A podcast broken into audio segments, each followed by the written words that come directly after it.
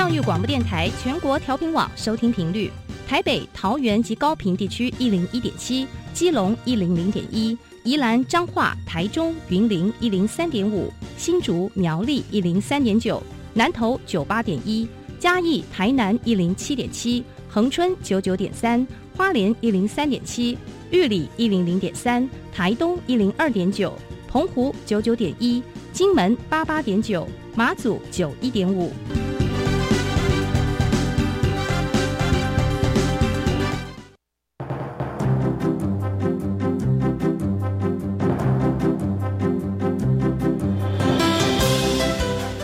的教育要怎么做才能使孩子面对未来的社会呢？当我们期待孩子改变的同时，也期待教师的教学方法跟着改变，家长的观念也一起改变，一起携手协力同行。谢若楠老师带您探索自发互动共好的十二年国教新课程，听见台湾教育的改变。欢迎收听《国教协作向前行》。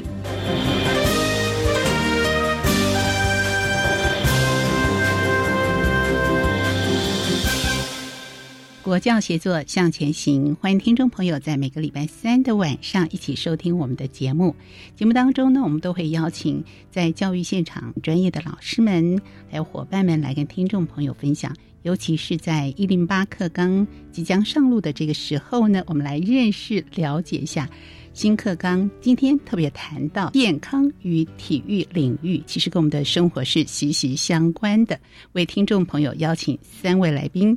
第一位来宾呢是国家教育研究院副研究员杨俊宏老师，俊宏老师你好。哎，主持人还有各位听众，大家好。是金红老师，也是我们十二年国民基本教育健康与体育领域的课程纲要研修小组的副召集人。第二位来宾呢是新北市中平国中健康教育的肖雅娟老师，老师您好。主持人，各位听众，大家好。好，雅娟老师呢，也是我们教育部中央团健康与体育领域的副组长，是吗？是的。好，谢谢您。第三位来宾呢，是我们彰化县园林国中的王志文老师，志文老师你好。主持人好。各位听众，大家好。是志文老师呢，也是我们十二年国教健康与体育领域的课程纲要研修小组的委员，也曾经担任中央团以及彰化县国教辅导团的辅导员，是吗？是的。好，谢谢老师远从彰化来到我们的录音室啊。我想谈到呃新课纲领域，尤其讲到健康与体育这个领域呢，听众朋友应该会觉得它跟我们的生活真的是非常的息息相关。那么在国中国小还有我们的高中各个教育的阶段，目前是如何实施的呢？这个部分，我们是不是要请俊宏老师来跟听众朋友特别说明一下各个领域的理念的目标是哪些呢？好，嗯，谢谢主持人哈。那诶，我们九年一贯的课纲里面哈，就有诶健体的一个领域的一个课纲哦。那我们过去的诶高中哈，也是分别定有体育。啊，还有健康与护理哈，诶，两套课程纲要。那我们这一次诶新课纲研修的一个重要的一个理念哦，就是同整哦一到诶十二年级的哈学生的哈有关健体领域方面的一个学习内容哦，还有学生哈有呃必须具备什么样的一个诶能力哦，这样子的一个基础之上。哦，来做一个连贯的一个研修哈，就是从诶小一哈一直研修到高三哦，这样子的哦来做一个连贯跟同整的一个课纲的一个研修的一个工作哦。那我们的一个新课纲诶健体领域主要要培养哦学生具备哦健康生活哦还有终身运动的一个习惯跟态度哈，主要是诶想要培养学生这样子的一个哦身心健康的哦一个基本的一个理念。哦，那在诶国中小哦，诶可以分科教学哦，那也可以哦采领域的一个方式来进行教学哦。那在诶国小在进行分科教学的一个时候，诶他必须经过学校课发会的一个同意哦，才能够进行这样子的一个分科教学哦。所以这个大概是我们在课纲里面规范的一个哦相关的一个部分。然后在诶高中的一个阶段。哦的必修课程哈，分作诶体育哦诶十二个学分哦，然后健康护理两个学分哦，这样子哦来进行哦。那在诶另外哈，在高中的一个部分哈，还包包含的六个学分的一个加深加广选修的一个学分哦，这个。大概是哈整体的一个理念的一个部分。好，所以在国小跟国中这个阶段是可以分科的，对不对？好，那在高中呢，又分成体育、健康与护理，那有六个学分是加深加广的。是，这是现行我们即将要实施的这个阶段。那在这个阶段的实施，它的学习的科目啊，学习的方式，听众朋友初步了解。可是呢？新的课纲跟旧的课纲到底有哪些不一样的地方？是大家很好奇的。那调整的重点跟主要的特色又是什么呢？基本上，嘿，我们过去的那个九年一贯的一个课程纲要，在健康与体育领域，哈，一到三年级是第一学习阶段，嗯，哦，然后四到六年级是第二学习阶段，哦，然后七到九年级是第三学习阶段，哦，那高中就是分别有定力健康与护理，还有体育。诶，两科的课程纲要，所以它是属于高中教育阶段的课纲。然后在我们诶十二年国教的哈诶健康与体育领域课程纲要里面，我们的学习阶段的划分就变成国小低年级为第一学习阶段，哦，国小中年级为第二学习阶段，国小高年级为第三学习阶段，国中为第四学习阶段，高中为第五学习阶段。最强调课程的一个安排的一个连贯性，哦，这样子的。一个诶基本的一个理念哈，所以大概跟九冠的一个学习阶段的一个划分哦，因应新课纲有做若干的一个调整哦，这是第一个哈，诶跟过去九冠跟高中哦课纲的一个差异点。第二第二个部分诶，主要诶是国小低年级的哦健体领域的课程哦，那如果如果按照现行的那个九冠的课纲，大部分的一个诶小学。诶，低年级大概都只有排一节课，然后诶，现在哈就是说，在我们的一个诶总纲里面已经规范哈，在我们国小低年级的健体领域，每一周要上三节课，嗯，哦啊，所以假如说没有分科的话，整个健体就是上三三节三节课，那如果有分科的话，那至少体育会上两节课，然后健康教育会上一节课，哦啊，要不要分科就是经过学校的一个课发会的一个诶同意这样子，哦，这个是。主要的哈，就是说哈，所以大概诶，今年的诶九月开始，国小的一年级学生哈，就是说小朋友哈，诶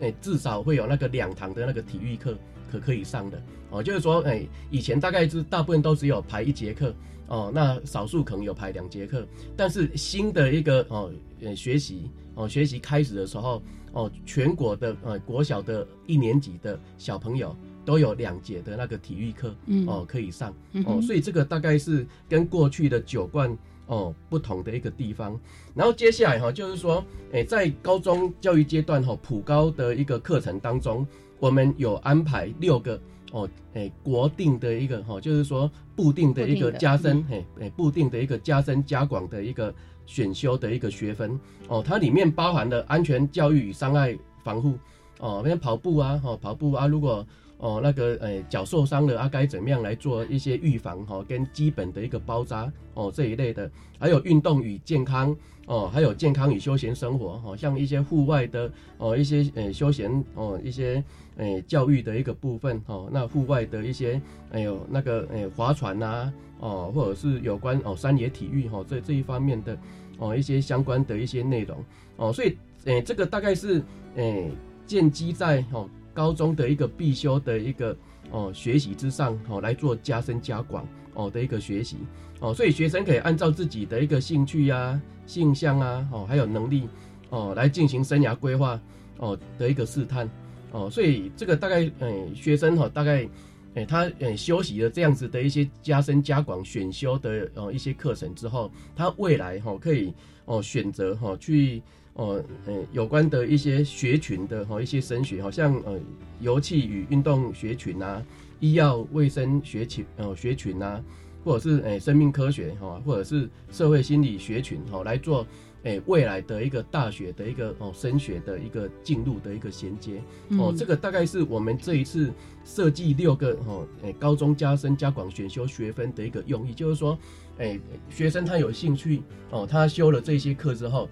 呃，未来可以跟那个哦一些健康教育啊，或者是体育相关的科系哦，或者是学院来做一个升学进入的一个衔接哦。这个大概是这一次哈，诶新课纲诶在诶设计的时候哈，会涉及到这三个重要的一些特色哦，还有跟过去的诶九冠哦，还有现行的诶高中。课纲主要的不同点，对的一个哦一个说明是好，它的调整的重点跟主要的特色，俊华老师为听众朋友说明的非常的仔细和清楚。我听到这个加深加广的部分，就觉得哎，非常的用心啊，让我们的视野跟我们的开拓的领域越加的多。可是呢，听众朋友一定也好奇了，因为新课纲非常强调素养导向的教学。那么在教育的现场，我们怎么样来安排他的课程跟教学？这个部分，我们是不是可以请雅娟老师来跟听众朋友举些实例说明一下呢？呃，我本身是国中的健康教育老师，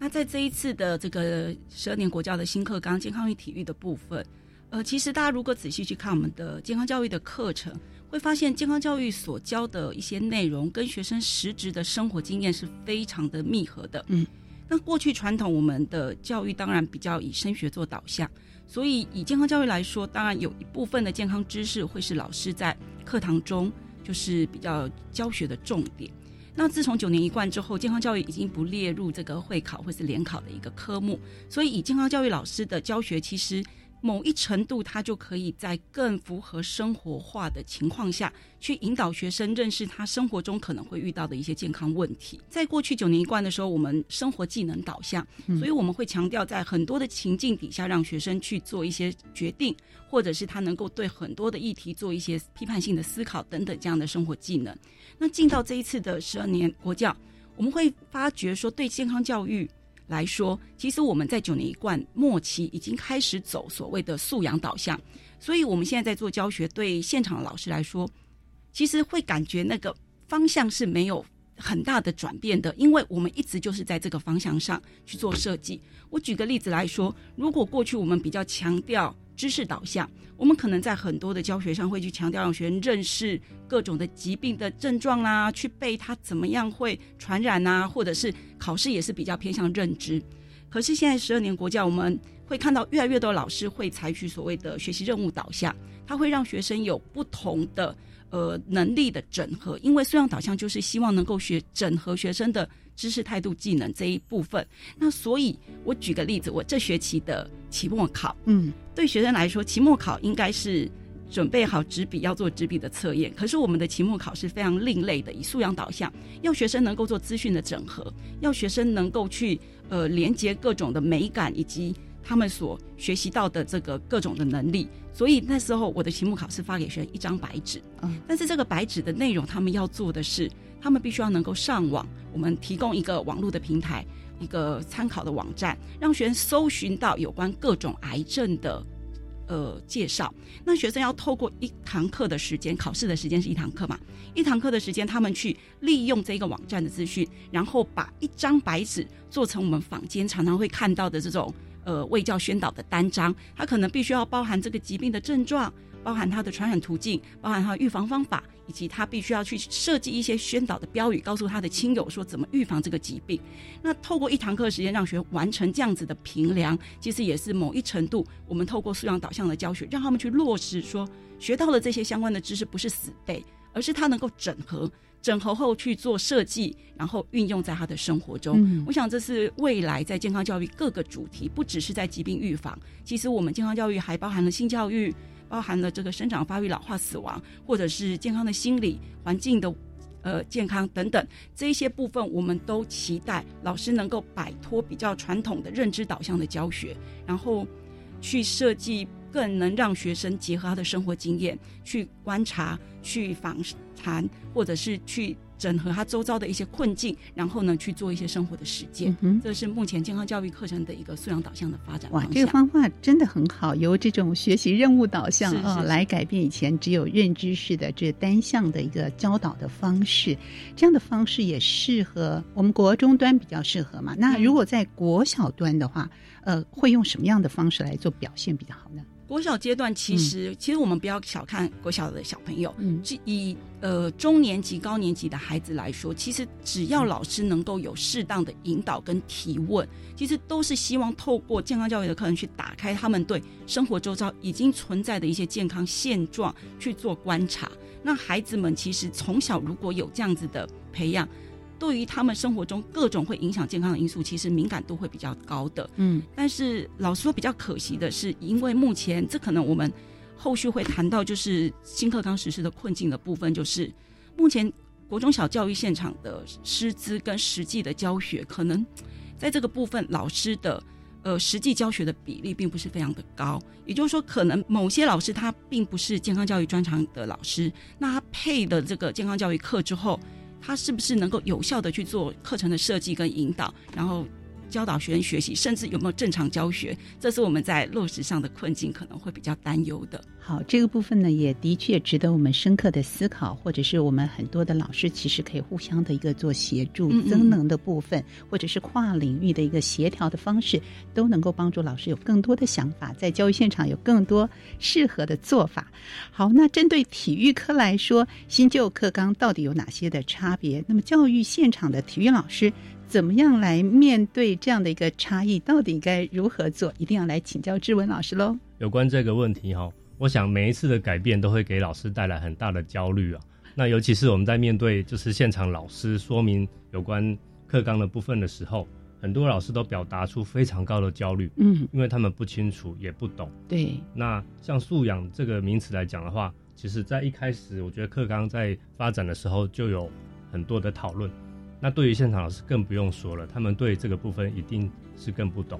所以我们必须要用比较呃清楚或是比较平易近人的方式去告诉老师，你只你要怎么做就可以达得到这这样的目标。那我们顺便也告诉听众朋友一下喽。好，那我觉得其实以九年一贯跟十二年国教的那个素养导向的话，我觉得有个很大差异的地方是，九年一贯课纲是强调能力指标。那过去我们一直在强调说，我们给他建立什么样的能力，通通规定在里面。可是建立了能力之后，呃，他会不会去做呢？好像不见得。我们让让他有跑步的能力，他会不会去跑步？那说不定在建立能力的过程里面，带给他是痛苦的一个经验，那他就绝对不会去做这这件事情，他就不愿意去再去继续做，甚至他会告诉别人这是一件不好的事情，你不要去做。哎呀，所以这就不是我们教教育的目标了。对，那所以我们到了十二年国教课纲的素养导向的时候，我们就希望说，他不但是有能力，而且要会去做，甚至乐于去做，然后喜欢去做，然后能够告诉很多人，呃，这个事情很好，可以大家一起来做，然后并且得到很正向的回馈之后得到好处。那我记得，呃，前几天我看到一篇文章，有提到说，人呐，人的生命你要活多久？啊，有关有关生命长长短的问题，那到最后讨论的一个一个重点是，活多久比较重要呢，还是活多好比较重要？那如果我们要活得好的时候，我们就要透过一些方式、一些东西去改变他的呃生活习惯或是做法。那刚刚雅娟老师有提到一些方法，健康教育部分很好。那我们体育的部分也很重要。如果他没有这个运动的习惯的话，我相信第一个他身体的健康一定不会是很好。第二个，他的生活品质一定也不会很好。那所以，在我的经验里面啊，我的学生都很能跑步，他们也从跑步里面得到很多的回馈。像去年，我现在是担任班级导师的角色。那现在我的学生是呃国二升国三。那在他们升国一的时候，十一月我们园林都会办一场路跑比赛，园林的狮子杯比赛。那有十 K 有五 K 的部分。那我们班的男生全部通通十 K 完赛，女生全部通通五 K 完赛。而且我们有家长参与在里面，那学生跑完之后有没有觉得很痛苦？没有，他们很开心，他们不怕早起，早上五点半要集合，而且是在路跑的场地集合，所以他们可能五点要起床，要家长他们送到场地去，他们也没有什么抱怨，很开心的集合，就好像要去班友去郊游的心情一样。然后在路跑的途中，哎，看到老师，我会一直帮他们照相嘛，他们也是觉得很愉快的心情，好像抱着去玩。然后看到很多人一起共同共同参与这个路跑活动的时候，他们的心也被感动，也觉得这个活动好像真的很好。那当他们完成这个任务之后，甚至有几位男生超越我的速度的时候，他们又得到更大的成就感。所以他们在最后的作文里面哈，就写到说这件事情影响他很深远。他觉得哎很困难的事情，或许做起来不一定那么困难。嗯，那很多事情或许透过这方法，他就愿意接受更高的挑战。那我觉得这个这一点其实对于学生来说很重要。所以我们在告诉现场老师的时候，其实这个能不难做到一点都不难，跟我们原来的教学有没有很大的差异？其实没有很大的差异，你只有一点点小调整，然后慢慢去建立他的他的能力，然后一方面能力建立之后，呃，培养他的习惯，然后培养他的自信，然后让他从教学里面去确确实实的体验到，所以我我我们原来的比较抽象的概念，好比说像合作啊，像突破啊，像挑战啊，性别平等啊之类这些东西，他们都可以在教学里面得到实际上的体验。然后去得到真正的实行他的一些能力，嗯啊，所以经过这样解释之后，我相信很多的现场老师给我回馈是原来是这么一回事，是他们只要只要这样做就可以达到这样的目标，嗯啊，他们对自己也更有信心了。好，所以这样的一个目标跟实施其实并不是那么难，但是又有很多的抽象的名词，让我们觉得一开始有点不太熟悉。可是刚才志文老师举的这个例子，就帮助我们更加清楚了解。您也提到，这中间有些小的调整，可这就是最重要的关键所在。我们就举这个例子：如果说你全班的同学都能够不只会跑步，还要乐在其中，这个部分要鼓励激励每个孩子不容易，一定有耍赖的吧？像我国中、高中时候，我就是那个体育课坐在树下的那个小朋友。可是到了我这样的年纪，我深深觉得，在我的生活中，体育跟运动这件事情太重要了。我没有要成为国手。可是它就是应该是我们生活中的一环，怎么样让我们乐在其中呢？好，我觉得很重要一件事情，我觉得是第一个给学生成就感，成就感，让他体验到成功的那种快乐。嗯，所以我都会告诉学生，你按照你的能力，你能跑完一圈操场就是一个成功。嗯，你能跑完两圈操场也是成功。你不需要羡慕别人跑了四圈操场，你只要自己知道你的目标在哪里，然后并且去欣赏别人。所以我的学生他都其实不管跑几圈，他都很很开心、很快乐去完成这件事情。不管他跑了几圈，我都会说你好棒，嗯，你完成这件事情真的太棒了。那完成这件事情会不会很困难呢？你反思，你回想一下，好像不会。如果再增加一圈操场两百公尺，会不会有很大困难达不成呢？大部分学生都跟我说，好像可以再多挑战一点。那所以透过这样的鼓励的时候。通常他们愿意再多挑战一点，再多挑战一圈的时候，我们就给他一点那个正向的回馈，他慢慢的就会越越来越对自自己越有自信了。是，这也是我们的适性扬才，针对不同的每个孩子，在不同的阶段，给他适合在难度高一点点的挑战。是的，让他能够有完成一个成功的美好经验，是，影响到他其他的学习部分啊。因为我还想再补充一点，好。在这个过程里面，除了老师跟学生之间的回馈以外，学生跟学生之间的回馈也很重要。怎么说？好比说，哎，有的学生跑得很好，那我我我们会会鼓励他，嗯，那其他同学也会看到，那其他同学也会给他正向的鼓励。好比说，像我的学生，他们会写有写杂技的习惯，他们就写说今天跑步看到谁跑得很棒，他可以完成十圈操场，他觉得好羡慕哦，所以我下次我要更努力，跟他一样跑得一样好。啊，有的会写说，我相信我只要再努力一点，我一定可以追上他。嗯，啊，像他一样那么好。对，那像我觉得这样的互动过程，其实也是蛮难得的。对，然后也可以让学生们之间的那种情感交流更好，懂得欣赏更好。对，凝聚力更好，懂得欣赏别人哦。所以我们看到了每一个孩子，除了要自己好之外，他还要看到同学的好，互动更好这样的一个精神所在，真的非常让我们的感动。这样感动的故事，其实，在教育的现场仍旧有许多。我们休息一会儿，待会儿请三位来宾来跟听众朋友继续的分享。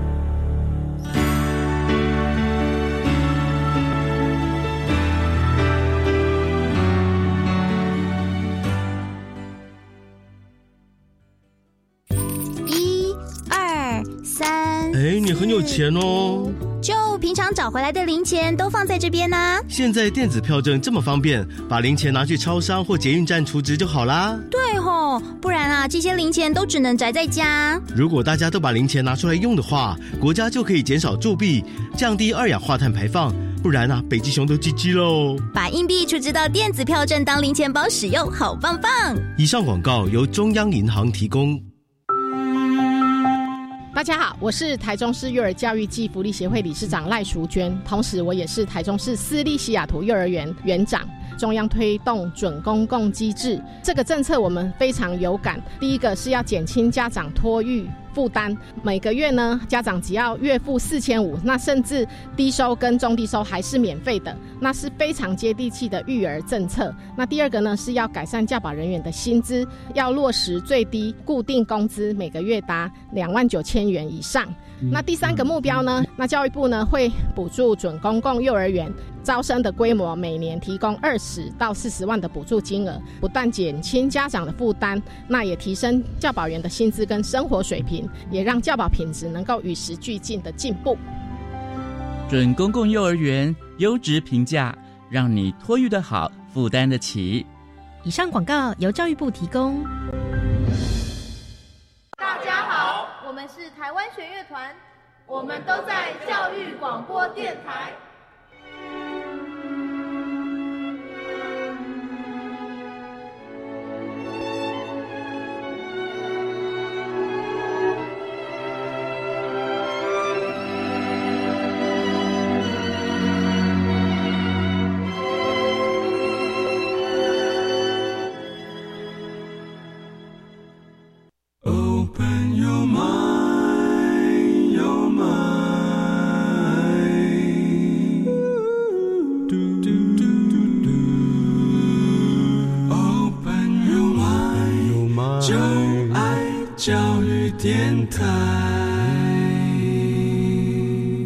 教协作向前行。今天我们在节目中邀请听众朋友一起来关心我们新课纲当中关于健康跟体育这个领域，那跟旧课纲中间有什么差别？它新课纲里面的特色。今天邀请三位来宾来跟听众朋友分享，分别是国家教育研究院副研究员杨俊宏老师。新北市中平国中健康教育肖雅娟老师，以及彰化县园林国中王志文老师，在节目中来跟听众朋友分享。节目前段，志文老师也举了一个。大家都熟悉清楚的跑步的例子，来帮助我们认识了解新课纲跟旧课纲的差异性。那在这中间，老师如何引导教学？接下来呢，我想请雅娟老师来跟听众朋友聊一聊哦，在健康教育这个部分，我们怎么样把新课纲的议题融入到课程当中呢？这一次的呃十二年国教，其实在议题融入的部分，从过去九年一贯的四个重大议题，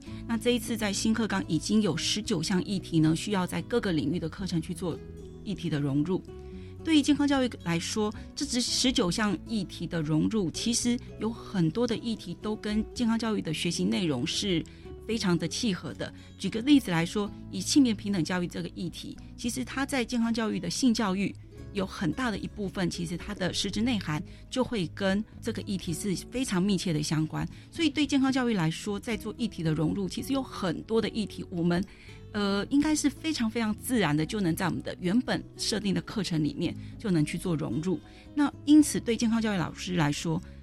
议题融入应该不会是额外增加的，因为其实很多老师会觉得议题融入是一个额外。再给老师说哦，有的为了一定要跟某个议题做融入，去另外设计教案，或者是再去做不同的课程的设计。但是我们检视了健康教育的学习内容以及我们相关的课程，就从这十九项议题来说，完全直接相关的包含了海洋教育，或者是环境教育、防灾安全教育、性别平等教育等等，这些其实就跟我们原本的课程是一样的。也就是说，对老师来说，这些议题。因为议题本身之所以会存在，是因为它跟我们的社会的一个时代的脉络以及社会的重大的一些事件都会有相关嘛。那健康教育课其实说实在，它就是一个生活的课程，因此我们的课程如何去结合议题，有一个很大的关键是我们怎么去掌握那个时代的脉络。那在这个时代的脉络底下，我们能够透过教育去引导，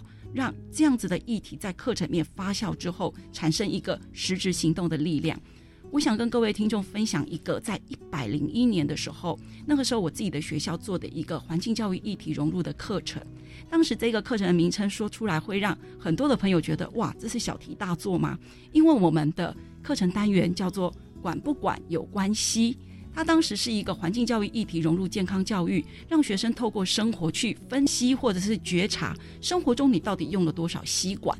这些吸管对我们的环境造成多大的危害跟破坏？然后我们透过课程的设计，让学生去觉察自己的使用之外，也到社区去做一个实际的观察。他们驻守在饮料店门口观察十分钟，看看一个饮料店十分钟之内会被拿走几根吸管；驻守在便利商店或者是一些社区的餐饮店。透过这样的课程，学生还要实际的去跟街街头的路人、不认识的路人做访问。访问路人说：“你今天有没有用吸管喝饮料？”你有没有替代的方案？他们去想一些创新的方法，甚至到店家直接去跟店家说：“你们不要立即给顾客吸管，让他们试着不要用吸管喝饮料。”在一一百零一年的时候，我们做这样的课程尝试，其实是希望能够融入环境的议题。那这样子的一个课程，也在孩子的身上产生了一些发酵。虽然只是一个小小的几个班级的实验课程，但是我们却很惊讶的发现，今年的七月。全国就要实施这样一个吸管禁用的一个政策，那这个议题其实，在当时是，也许孩子会觉得，诶，这个议题跟环境的关系没有透过教育，他们不会知道一根吸管的影响这么大。可是透过教育，他们发现这个议题跟我们的课程去做连接之后。产生的这个生活的落实，这就是我们在健康教育课想要带给孩子的。那也希望透过这样一个跟时代的连接，其实有很多社会发生的议题，包含我们可能有一些呃心理的健康、心理的因素，会跟我们社会上很多的呃心理相关的问题有关，或者是我们的性教育课程，我们也会谈到像是约呃约会的或者是分手的这样的问题，其实都跟我们很多的社会社会事件息息相关。甚至我们在讲安全教育议题的时候，在安全的议题，我们前一阵子也看到有孩子，他因为透过学校学过的急救的技能，他能够在遇到有人需要。紧急的这个急救的时候，他能够挺身而出，去帮助这样需要的人。那这些社会中发生的新闻事件，其实如果能够在健康教育课，学生就事先学习过，对他们来说，真的是面对未来挑战一个最佳的素养的展现。是这些同学们经过老师的议题的带领之后，不但知道这个塑胶管 对于我们生活整个环境造成的伤害，其实他们还做到了一件可能性，也就是说。管不管这件事情，只要我愿意。我想要做，我很多的发想其实是可以落实到生活当中。这种 I can do it 这样的一个概念，是呃，回到他内心世界，就是一个很棒的成功的经验。好，至于在体育这个部分，是不是有些连接是可以跟我们的健康教育互相的连接融入到议题当中呢？志文老师，其实我们健康教育跟体育一向是合作愉快。嗯，如果我们可以合作的更好的时候，双方都可以得到很多的好处。嗯，好，比如说以我们体体育教学要开始进行之前。如果健康教育可以先做好一些功课，把学生教好的时候，我们很多事情就会过做得更轻松一点。好比说，刚刚主持人有分享，就是呃打躲避球的不美好经验，因为我老是要闪，可是球真的又往我这边砸过来，所以我从小很怕打躲避球。对，所以其实这个躲避球是蛮有争议的啦。我个人其实也不太赞成躲避球这样以人为标的的做攻击标的的这种运动，就它有没有它的价值在？它还是有它的价值，所以它会存在。嗯，那以这个运动而言的话，如果健康教育可以先做好所谓的呃性别之间的这些教学，让学生们去确实觉察到不同性别之间、不同能力之间每一个人的他的个别差异存在，事实上是存在的。那我们在体育课，我们就可以教导他：那你面对这样存在的时候，你要用什么方式去面对别人？那在这样的一个战斗的过程里面，你要用什么方式可以？达到胜利成功，而且又不会伤害到别人，嗯，好，去进而去关心别人这样的一个过程。那以我过去的教学经验而言，以躲避球来讲，我会先让学生去个别看一看，观察一下每一个人，他到底是怎么样。那让他们去想一想，到底他可以做到什么程度？那我怎么样做可以是比较好的？然后在正式上课的时候，那就可可以进行调整。好比说以男生来讲，到了青春期，可能国二以后，他们的发育比较好了，可能打的球都非常的强，那女生可能就会非常害怕，就像主持人一样，对啊，心理就怯弱了。男生要要去想，那他要怎么去调整，可以让女生不要那么恐惧，还可以觉得很好玩，因为他们喜欢这个游戏，他们一定要让对方觉得好玩，才会愿意跟他玩。所以他们要进行什么样的调整？那后来他们讨论之后，那要不然我们用双手直球。双手直球，用双手去攻打出攻击的时候要用两只手，对对，力道就减力道就减缓很多。那女生的那个恐惧会就会减少一点，嗯，然后男生的攻击力就会少了一点，让这个游戏可以进行的更好更顺畅。那我们就可以鼓励女生，那男生已经降低他的攻击力的，那你是不是要更努力的去让你自己更坚强一点啊？你的闪躲能力、你的接球的能力，甚至你的单手的投掷的能力，如果可以。往上提升的时候，其实这个时候在这个游戏里面，双方的性别上的差距就会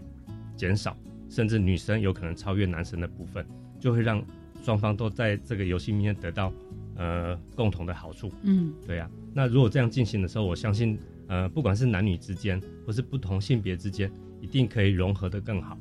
那就像人权也来讲，其实这个游戏里面也牵涉到点一点人权。那我们现在是用人当标的在打，那我们去思考这人以人当标的这件这件事情的时候，我们也可以教导学生说：那你怎么去看这件事情？你是打人，打人这件事情，那在这个游戏里里面怎么样？那或许，呃，过去有个说法哦，很有趣哦，他们说这样的游戏其实是把人哦那种负向的一些呃存在的劣根性，把它在游戏里面发挥出来之后，回到社会以后。就维持正向的部分，哎，也有这样的说法，有这样的一个转换，也有这样的一个转换的说法。嗯，但是如果老师没有引导的很好的时候，就会变成把这个劣根性，或是把这个不好的部分、负向的部分发扬光大。到了社会上，它又会更多那种发生更多那种弱肉强食的一些现象。嗯，那这不是我们愿意看到的。对，所以我们要落实这样的一个教学过程，然后建立学生正确的观念，才能够我觉得在不不管是在我们的教学过程，或是他。离开我们的教学阶段之后，他都可以有正确的观念。嗯，好，所以好这个部分呢，是两者可以互相的融入。雅娟老师，我这边想补充一下，是其实，在运动里面是可以看到非常多性别平等的议题在里面的。哦，那说？其实传统上很多，呃，我我们当老师其实要去觉察到的是说，其实传统上我们可能认为，哎，男生就是比较强啊，女生比较弱。那但是在某个角色上。可能我们也可以在运动的过程中，让学生去看见：诶，如果我是一个很强的女生，就像戴志颖，全身都是肌肉，那我们是不是能够去欣赏这样子的一个性别的特质？或甚至如果有男生他本身也是很怕球，那我们能不能在教育的过程中去引导孩子去看见每个人就是不一样？也许不见得哪个性别就一定要展现什么样的样貌，甚至在这样子的引导之下，也可以鼓励更多原本其实也许有运动能力，但是他在那个性性别的框架底下，他可能不想展现自己运动能力的女生，愿意走出树荫，然后到球场上去挥汗打球。也许这也是我们在性别教育上的一个很重要的引导。对，看见。跟自己不同的地方，尊重别人的不同，哇！我觉得这样的一个融入其中，正是我们新课纲里面谈到素养教学非常重要的。我们借由这样议题的融入来帮助大家认识了解。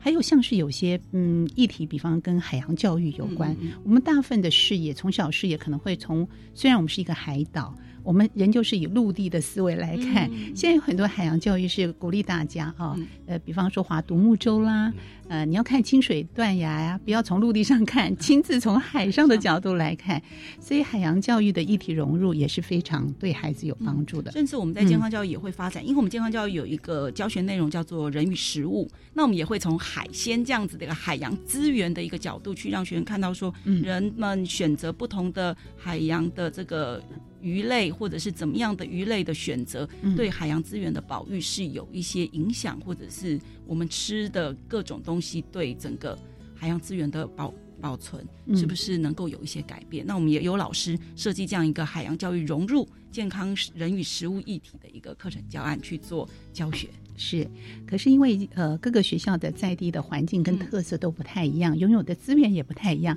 所以我相信老师们在教育现场的落实时候呢，有的时候它有它不同的困难度。那针对这点，中央团是不是有一些协助的功能或者帮助老师增能的部分？这个部分我们是不是也先请雅娟老师跟大家说明一下呢？好的，谢谢主持人。其实对于现场健康与体育教学的落实，我们从两个面向来谈哦。第一个面向是，当然对于目前以教育部的调查，健康教育或体育，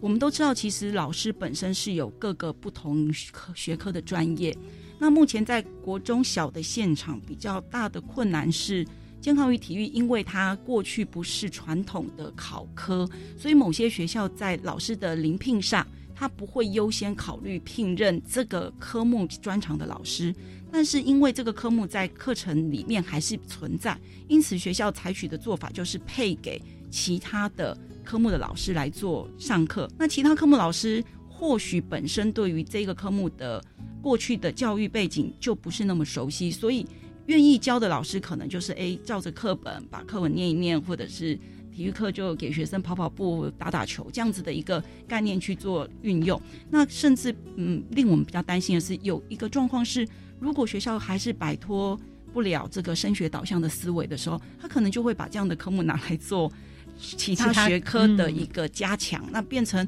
学生就其实失去了学习。即使我们课纲里面有这么丰富、这么多的内容，但是实质在教学现场有多少学生上得到这样的课？那这是第一点我们比较担忧的。因此，在国教署这边，其实每年针对体育跟健康，我们叫做非专长。教师就是他不是这个科目的专长，他可能是其他领域科目专长，他但是他被迫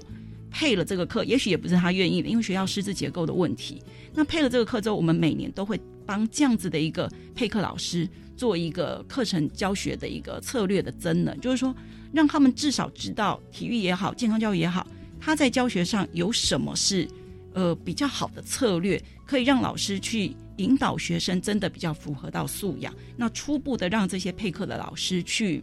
做这个，至少他能够做正常的教学，而不是把他拿来，因为他反正觉得这个课也不好教，那他其他科目的进度又有压力，他就把它拿去挪作他用，这是第一个面向。那第二个面向是，其实还是有一部分，大概以健康教育来说，大概全国百分之四十左右的。班级是有专长老师在授课的，那这些专长老师就是领有健康教育的教师证。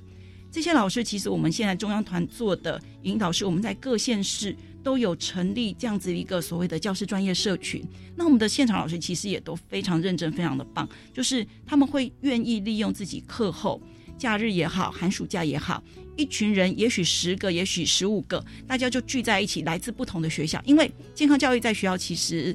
一个礼拜只有一堂课，那大部分学校呃又不开这样子专长区的情况下，很多学校全校也就只有一个或两个专长老师。那因此我们以区域为一个发展，就是说，比如说呃台中市呃新竹县，就是以这样县市地就近的一个管道，让很多老就是不同学校的专长老师，他们可以找一个共同的时间，大家去交流。教学的经验，或者是把一些比较新的，像我们中央团会带给他们一些比较新的一些教育的政策方向，或者是教学策略方法等等。那透过这样教师的自主专业社群，去提升目前专长老师的一个教学的职能，然后让老师也更清楚的知道十二年国教在素养导向教学这个部分，我们怎么去做调整。哇，中央台也帮助大家很多，然后老师也有自主的社群。其实我们有非常多老师都还蛮。主动积极在专业精进这个部分。嗯，好。那至于在教育的现场，我们应该要如何落实新课纲？对于老师们来说，它的困难度，志文老师有很丰富的经验，是不是也提供一些经验给大家参考呢？那刚刚雅娟老师有分享很多，就是辅导团可以做的事情。那因为我本身又曾经担任教育部的那个教学正常化访视委员，嗯，那我们看到很多学校里面，其实那个教学研究会的那个进行并不落实。那很多的时间的讨论都放在行政的安排上，好比说，啊，轮到谁去参加研习啊，轮到谁出考题，谁审题啊，然后这个学期谁负责教学演示等等。那对于教学内容的部分，并没有真正去落实讨论这个部分。那如果没有办法好好的去经营这个教学研究会议的话，我觉得是没有办法实现我们的十二年国教课纲。所以我觉得，如如果真的要落实十二年国教课纲的呃实现的话，第一个学校里面的教学研究会一定要落实。那要怎么落实呢？第一个一定要让老师非常清楚知道我们的课纲改变的内容是怎么样，因为其实里面有很多的部分真的改变还蛮大的。嗯，如果你不能掌握到这个部分的话，你就无法去对你的教学进行调整。所以，我们老师们在学校的教学研究会进行的时候，对于学习内容与学习表现的部分的掌握更形重要，所以需要更深入的进行探讨，才有办法真正去落实于教学之中。是好，针对这一点呢，我相信俊宏老师呢有一些话要跟听众朋友分享一下，尤其是我们在教学这个落实啊，或者是议题融入的层面，以及我们中央辅导团给大家很多的协助跟增能的部分，请俊宏老师来分享一下。诶，所以我们刚刚诶看到雅娟老师还有志文老师哈，举了很多教学现场的很多的一些案例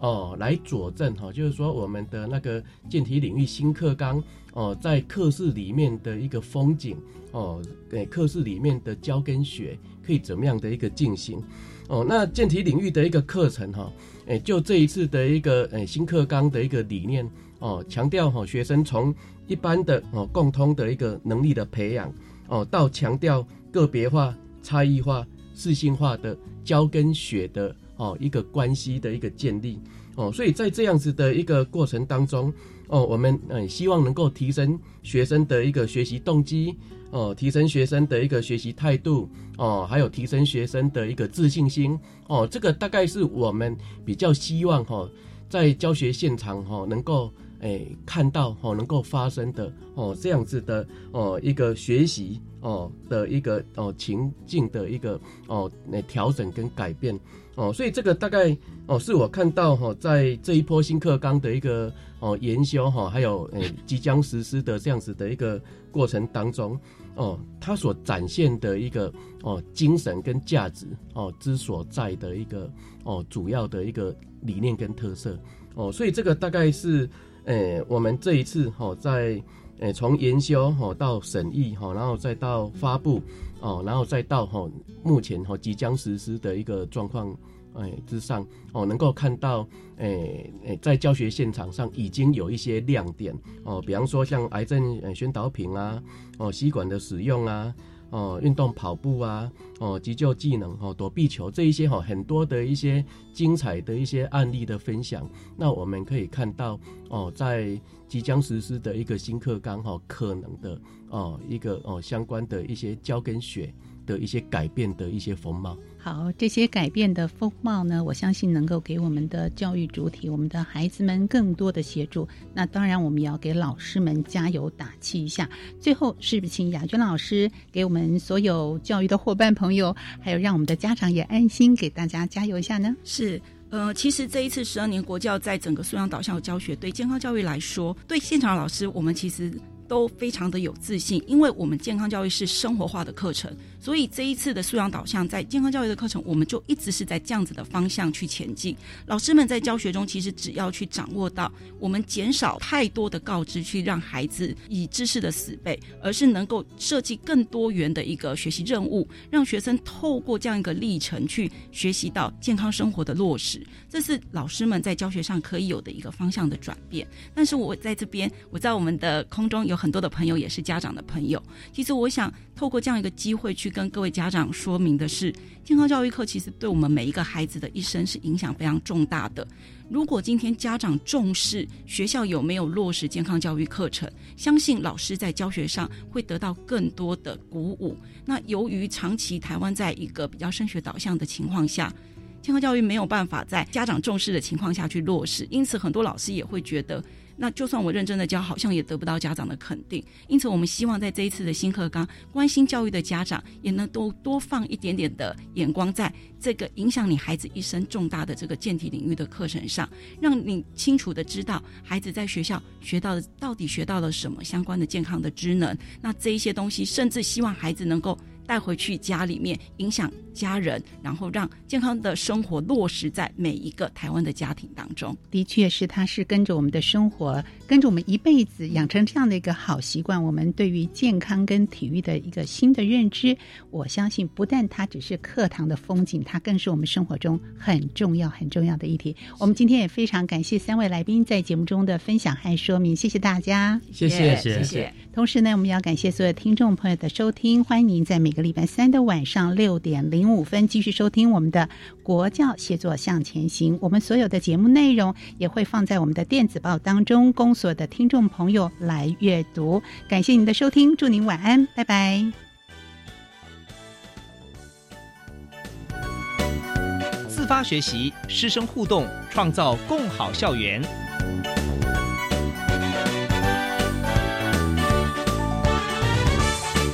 国教协作向前行节目由教育部提供。